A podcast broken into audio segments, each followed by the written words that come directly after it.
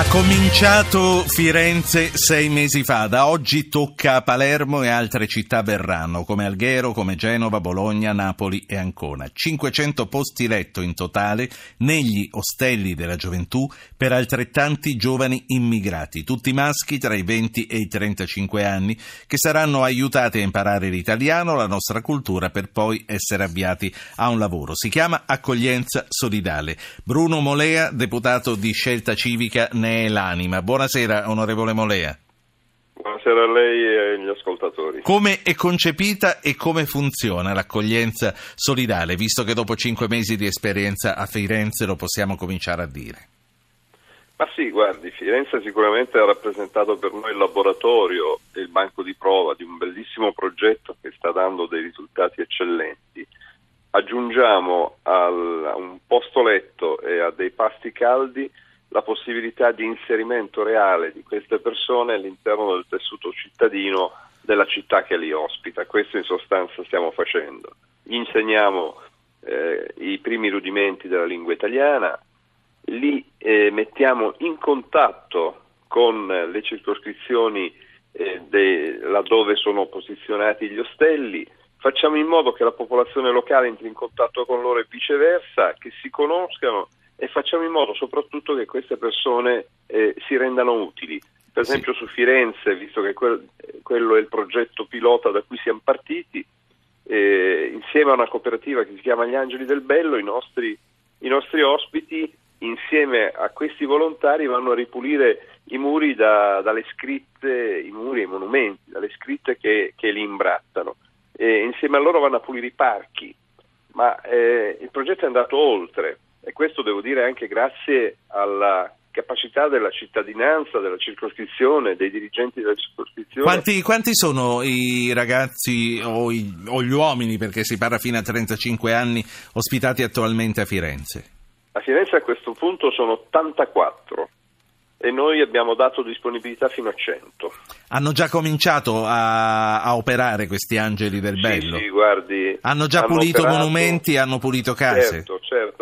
Abbiamo infatti anche delle bellissime fotografie dei nostri volontari italiani insieme ai nostri volontari ospiti del, degli ostelli che insieme eh, lavorano gomito a gomito e la cosa molto bella che voglio sottolineare è che non sono più i volontari che stanno insieme ai rifugiati, ma sono volontari rifugiati insieme ai volontari italiani che condividono un percorso. Questo credo sia l'obiettivo Senta, più importante. Prima, prima, di salutarla, lei fu l'anima della legge che è stata approvata in via definitiva il mese scorso per lo Ius Soli sportivo, cioè la cittadinanza a giovani e giovanissimi stranieri impegnati nello sport. Come funziona e quando comincerà a dare i primi risultati?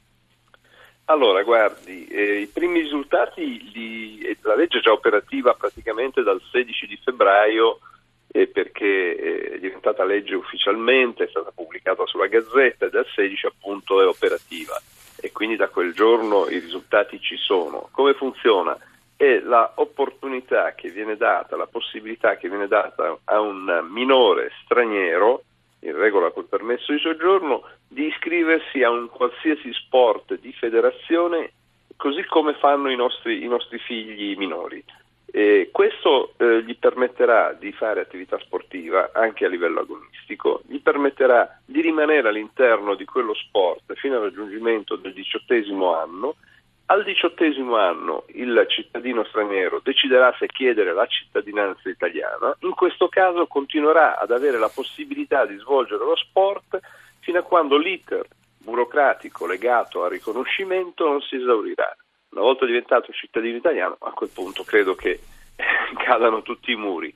Questa è una cosa importante, la voglio sottolineare, perché prima eh, un ragazzo arrivava al diciottesimo anno e poi doveva fermarsi in attesa di diventare cittadino italiano. E, e lei si immagini se un ragazzo promettente, uno sportivo certo. promettente, arrivato a quel punto bloccava automaticamente la sua possibilità di carriera, stava praticamente al vento tutti i sacrifici che aveva fatto fino sì, a quel momento. Ed era, ed era più mm, difficile pensare di investire su questi ragazzi.